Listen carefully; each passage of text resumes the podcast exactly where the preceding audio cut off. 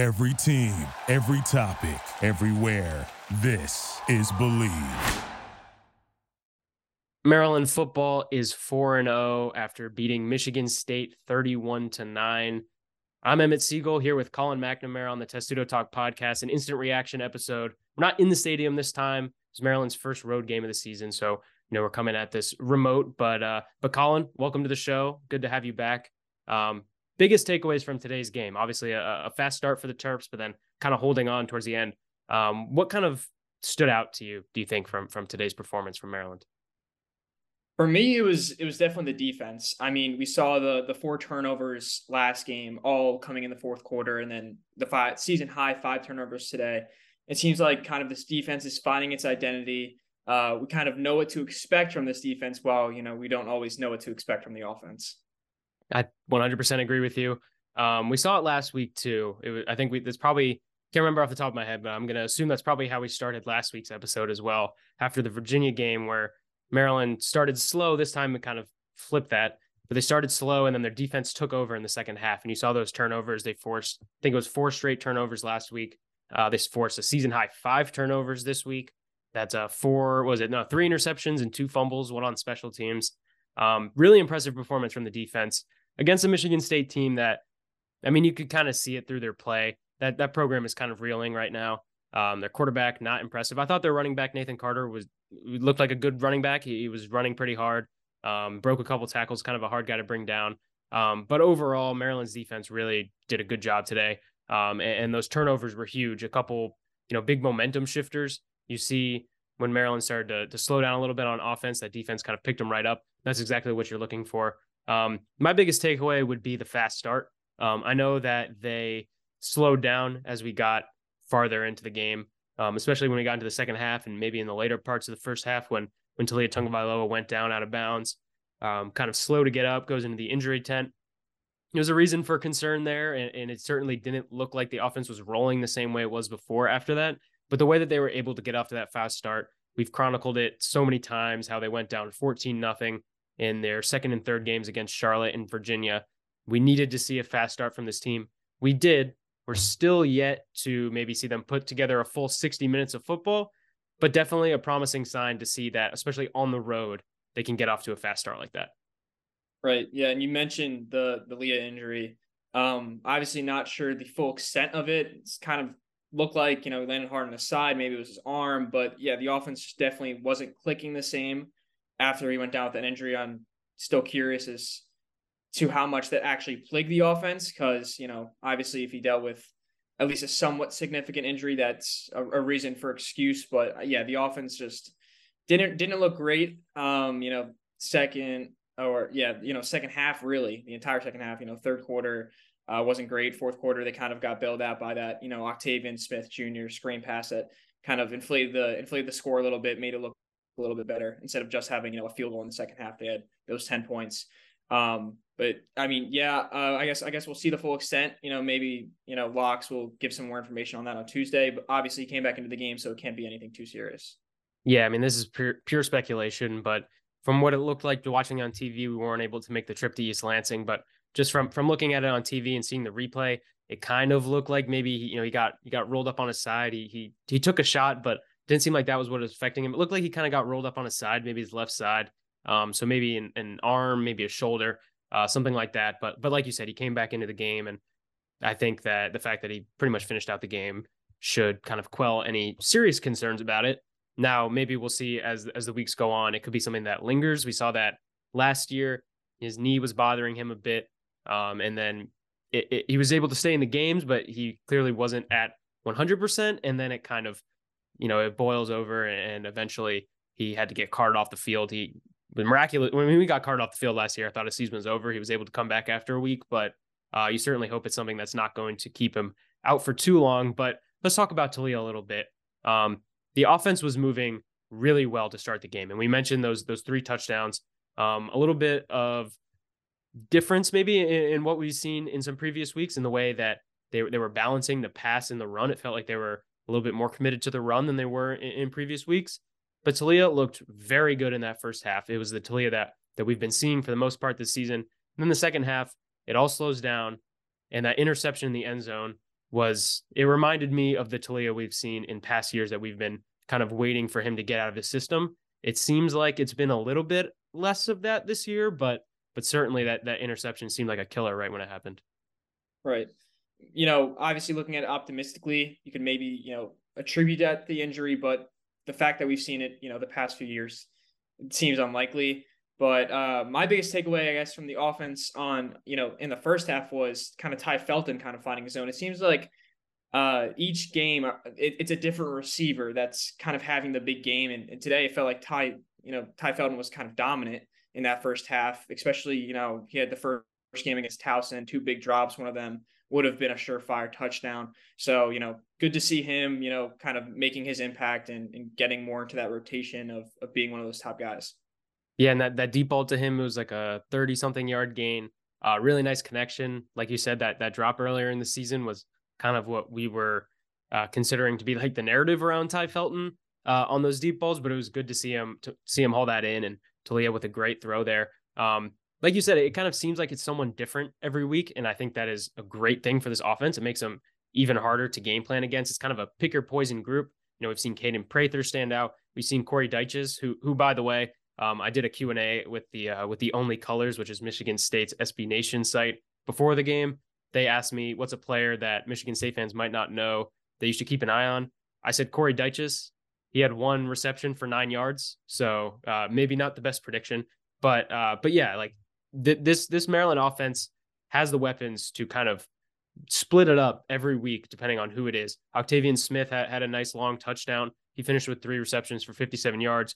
Like you said, Tai Felton leads the leads the team with 67 receiving yards, and Kaden Prather has the most receptions on the team, actually by a decent margin, six for 45.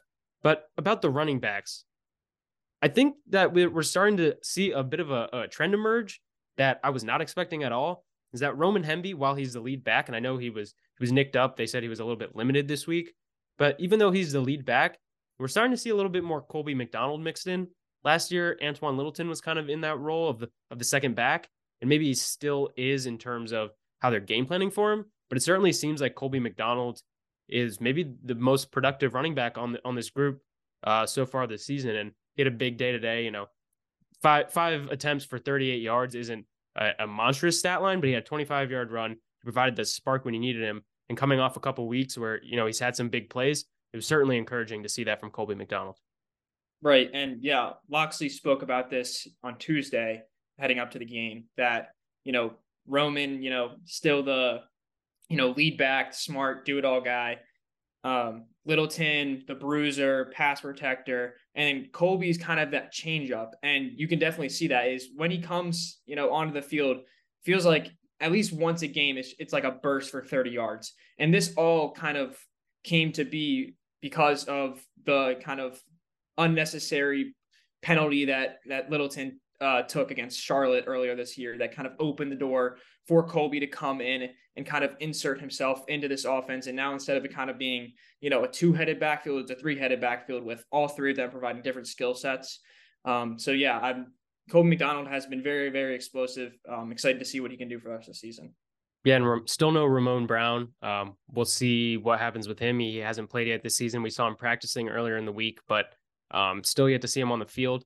Kind of Colby McDonald's kind of providing what I expected Ramon Brown to provide this team a little bit, like you said, like a change up between the Roman Hemby kind of lead back workhorse to the Antoine Littleton, you know, bigger bodied kind of power back. Um, but yeah, he's been a huge spark plug. Uh, I'm just looking at the stats right now. They have him in front of me, and Maryland rushing yards. One name sticks out to me on that: Colton Spangler, one rush for 14 yards. Uh, gutsy, gutsy play. Um, punting. Locksley said he didn't call a fake punt, and Colton Spangler rushes for that first down. Uh, certainly a bit of a spark play there um, from from the Maryland special teams, which was overall pretty good. I know Jack Howes. What are you at? He went one for three on field goals, right? Um, I believe he only missed one with the the forty yarder. Okay, yeah. So so I may have it wrong, but uh, Jack Howes was all right. He hit a hit a pretty long field goal, close to fifty yards. I think it was about forty eight.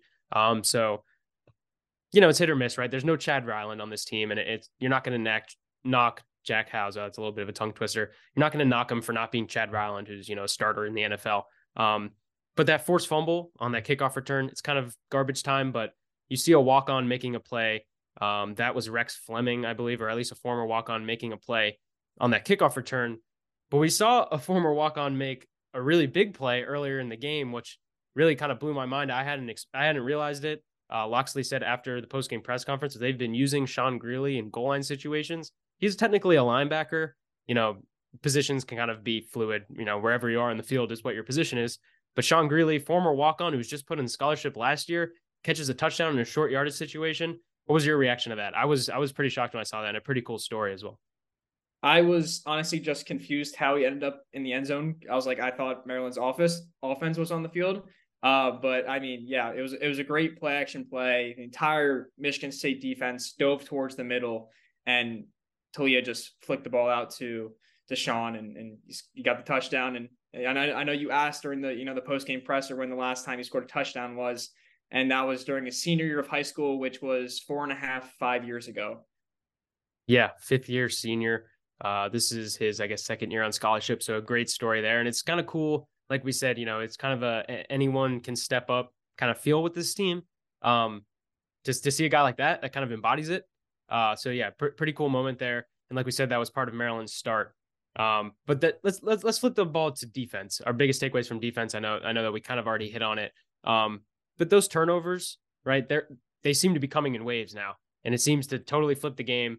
And Noah Kim, you know, the Michigan State starting quarterback, you know, he had his moments. There were a couple moments where Michigan State started pushing the ball down the field, but overall, not a very impressive performance from Kim. Um, and, and Maryland certainly made him pay there. That Maryland defense might not be the most talented in the trenches. I know they they had a couple stretches where they were able to get consistent pressure. Not necessarily the most talented in the trenches though, but that secondary is really holding up well. And that linebacker group is really holding up well. We saw Tarheeb Still get the interception. Um, we saw Beau Brade, who was out in the Virginia game with with an injury or, or whatever it was, and he he was out last week. Coming back and on his first possession back, he gets the interception. That Maryland secondary is really holding up well. Seems like that defense is going to kind of carry this team at least on a more consistent basis. That offense has that high floor, low ceiling potential. This defense has been really solid, and it certainly seems like the defense is ahead of the offense. In my opinion, do you, would you agree with that? that? That's just my opinion personally. Yeah, absolutely, and that's kind of the case, you know, early on the season, um, most coaches will say, you know, it kind of takes the offense a bit of time to click. Um, but yeah, the defense has come out and, you know, while the offense has had their moments, the defense has just, it feels like they've been solid throughout every single game that, yeah. you know, Maryland's played this season. For sure. Um, and speaking of that, we're four games into the season now and Maryland is 4 0. Um, this is why they were 4 0 in 2021, I think it was. So last year they were, they were 3 0 before that Michigan game. Uh, 4 0 with Indiana on the horizon, a very good chance of this team going 5 and 0 into Ohio State. Obviously, it's a bit too early to, you know, call your shot in, against any Big 10 opponent, but this team will certainly be favored to go 5 and 0 next week. We're a third of the way through the season. It seems like it's flying by, but we're a third of the way through this season. Would you say these first four games? I asked this to Andrew after the last game, but I figure since you're on here, I'll, I'll ask this to you after the fourth game of the season. Through four games, through a third of this season, would you say that you are higher or lower on this Maryland team than maybe you were coming into the season? I would I would say I'm higher just because, you know, I mean, while we predicted them going 5 and 0 to start the season, to see them actually, you know, go 4 and 0 and and have this opportunity to go 5 and 0 is still kind of a reassuring thing. You know, no game's ever given no matter how much they're favored by. Um and you know, the offense again, we talk about it, the inconsistencies but they've shown flashes like, you know, second half against Virginia, for first basically the first half now here against Michigan State, the defense has been better than I expected them to be. If the offense can just kind of put together, you know, at least three quarters of offense, and then the defense continues to play, you know, as well it, ha- it as well it, it has been playing, I, I I don't think there is a team that can beat Maryland in the Big Ten or on their schedule outside of the Penn State, the Michigan, and the Ohio States. I think I 100% agree with you. Um, I would say that we're still, and this is not like a hot take, we're still yet to see this team put together a full 60 minutes. But I would dare you to show me a team that has put together a full 60 minutes. I mean, every team in the country has had its struggles. And, you know, while Maryland has certainly had its, and maybe hasn't earned the benefit of the doubt from recent years, or at least when you look at its recent past, it hasn't necessarily earned the benefit of the doubt. And you know, what these starts can be and maybe the margin for error is a little bit slimmer, I think you have to be optimistic about this team. And, you know, I've seen a lot of discourse from the Maryland fans. And I know, you know, the people that are commenting and, you know, sending messages and stuff are, you know, not necessarily representative of the entire fan base, but a lot of people, you know, expressing a lot of displeasure about this Maryland team and, you know, the, the they're nitpicking, you know, the little things that need to be fixed. And while there were definitely some real concerning things against some weaker opponents in Michigan State, I mean, I wouldn't be surprised if that team kind of just rolls over after everything that's happened. The way they started this game was not inspiring at all. And, you know, even though they finished it with a little bit of momentum, it felt like that was more so because of Maryland's mistakes than Michigan State's play. I think you have to be optimistic about this Maryland team and enjoy it while you have it. Because this team is 4 0 and we're a third of the way through the season. They haven't lost yet. Looking at next week, they're probably going to be favored. No, they're definitely going to be favored. It's just a question of how much they're going to be favored by. You got to enjoy, you know, this this season while you have it. And what you've seen from Maryland, sure, it hasn't been perfect, but they're 4 0. They won their first Big Ten game. They won their first road game. They've passed essentially every test that you can ask them to. So, you know, now you just kind of sit back and see where it goes. Um, and, and I'm definitely interested to see what happens against Indiana. I know Ohio State is is the one that maybe a lot of people are circling. Maybe this is kind of a look ahead game that they got coming up. But you know, for a team to be 4-0 this this at this point with you know Maryland has been brought back to earth so many times after starting 4-0, and they have a chance to go 5-0. I mean, you got to be optimistic about where they are at this point in the season, I think. And you you mentioned the nitpicking, but at the end of the day, none of the final scores have been close at all. And there hasn't been a single point in any game where I felt like Maryland's going to lose this game. Down 14 nothing to Charlotte was, I guess, maybe the closest, just because Charlotte had so many question marks going into the season. But there still was never a point where I felt like Maryland was truly going to lose this game. Same thing with Virginia. Michigan State, we kind of dominated throughout, or at least in the first half. I mean, you can you can nitpick all you want, but at the end of the day, the results are exactly what you would have wanted. The final score 31 to 9. Who wouldn't take that against Michigan State? You know, what was it? 42 to uh 14. 14. Yeah. 42 to 14. Yeah, that's that's a result that that you take with like gladly. You can say what you want about the slow start, but at the end of the day, the final results they're putting out is something that you would absolutely take every single day of the week. So again, it's the nitpicking, but at the end of the day, they're winning games and they're winning them handedly. There hasn't been a game where I've been concerned that they might lose. Yeah, and I guess that's kind of our job is to nitpick a little bit, but but even so, I mean, I'm just looking at this as we wrap up this episode with a little bit of a, a big picture lens. This team is 4 0. This team beat Michigan State. You know, it's a bit of a skewed stat, I, I know, because they haven't been in the same conference as Michigan State for that long, but they beat Michigan State on the road for the first time in like 70 years. Um, they have a chance to be 5 and 0 for the first time in trying to think off the top of my head. I mean, 20 years, something like that. Um, 2001, I believe. Yeah. So, uh, you know, they're, they they have everything in front of them, right? You would much rather have these games happen now where you can correct them after a win than you would later. And maybe this will all get exposed against Ohio State. I'm sure that, you know, that game, they're going to have to play a full 60 minutes if they even want to be competitive. It's going to, you know, same thing against Penn State, same thing against Michigan. Maybe another hard game pops up on the schedule. But when you look at the way Maryland's schedule is shaping up, look at the way they've played, um, this team is undefeated, right? And there's only so many teams that can say that right now. So I'm certainly a lot more optimistic than maybe I was at the beginning of the season for no reason other than the fact that they've taken care of business thus far. And sure, they have things to work on, but uh, but I'm taking that you know kind of as a as a thing that you'd rather have after a win. They got the result. It is what it is. Um, Colin, anything else to add before we before we head out? I'm I'm just I'm just very excited for Ohio State. That's all I'm gonna say. Obviously, you can't diminish the game against Indiana because you still have to go out and play. They're a Big Ten team. They can beat you, no matter how much Maryland is favored by. Indiana can beat Maryland, but I'm I'm, I'm excited for that Ohio State game and the potential of, of both teams being undefeated. Yeah, and we're recording this at 8:23, so um, we don't know what's going to happen with Ohio State versus Notre Dame yet, but um, certainly a potential for an undefeated matchup in Columbus, which would be pretty crazy. I know Maryland's had a couple, you know, big games at home, but uh, this would certainly feel like maybe their biggest in in recent memory. Uh, and you know, it's a road game, but the biggest game they're going to be playing in in terms of national spotlight. Could definitely see this team creeping into the rankings if they can beat Indiana next week. Um, but we'll be here on the Testudo Talk podcast to review all of that as it comes along. Thank you all for listening. Uh, we'll be back later in the week previewing Maryland's game against Indiana and back after that game and after every other game, reacting just as we are now. Thank you all for listening, and we'll see you later in the week.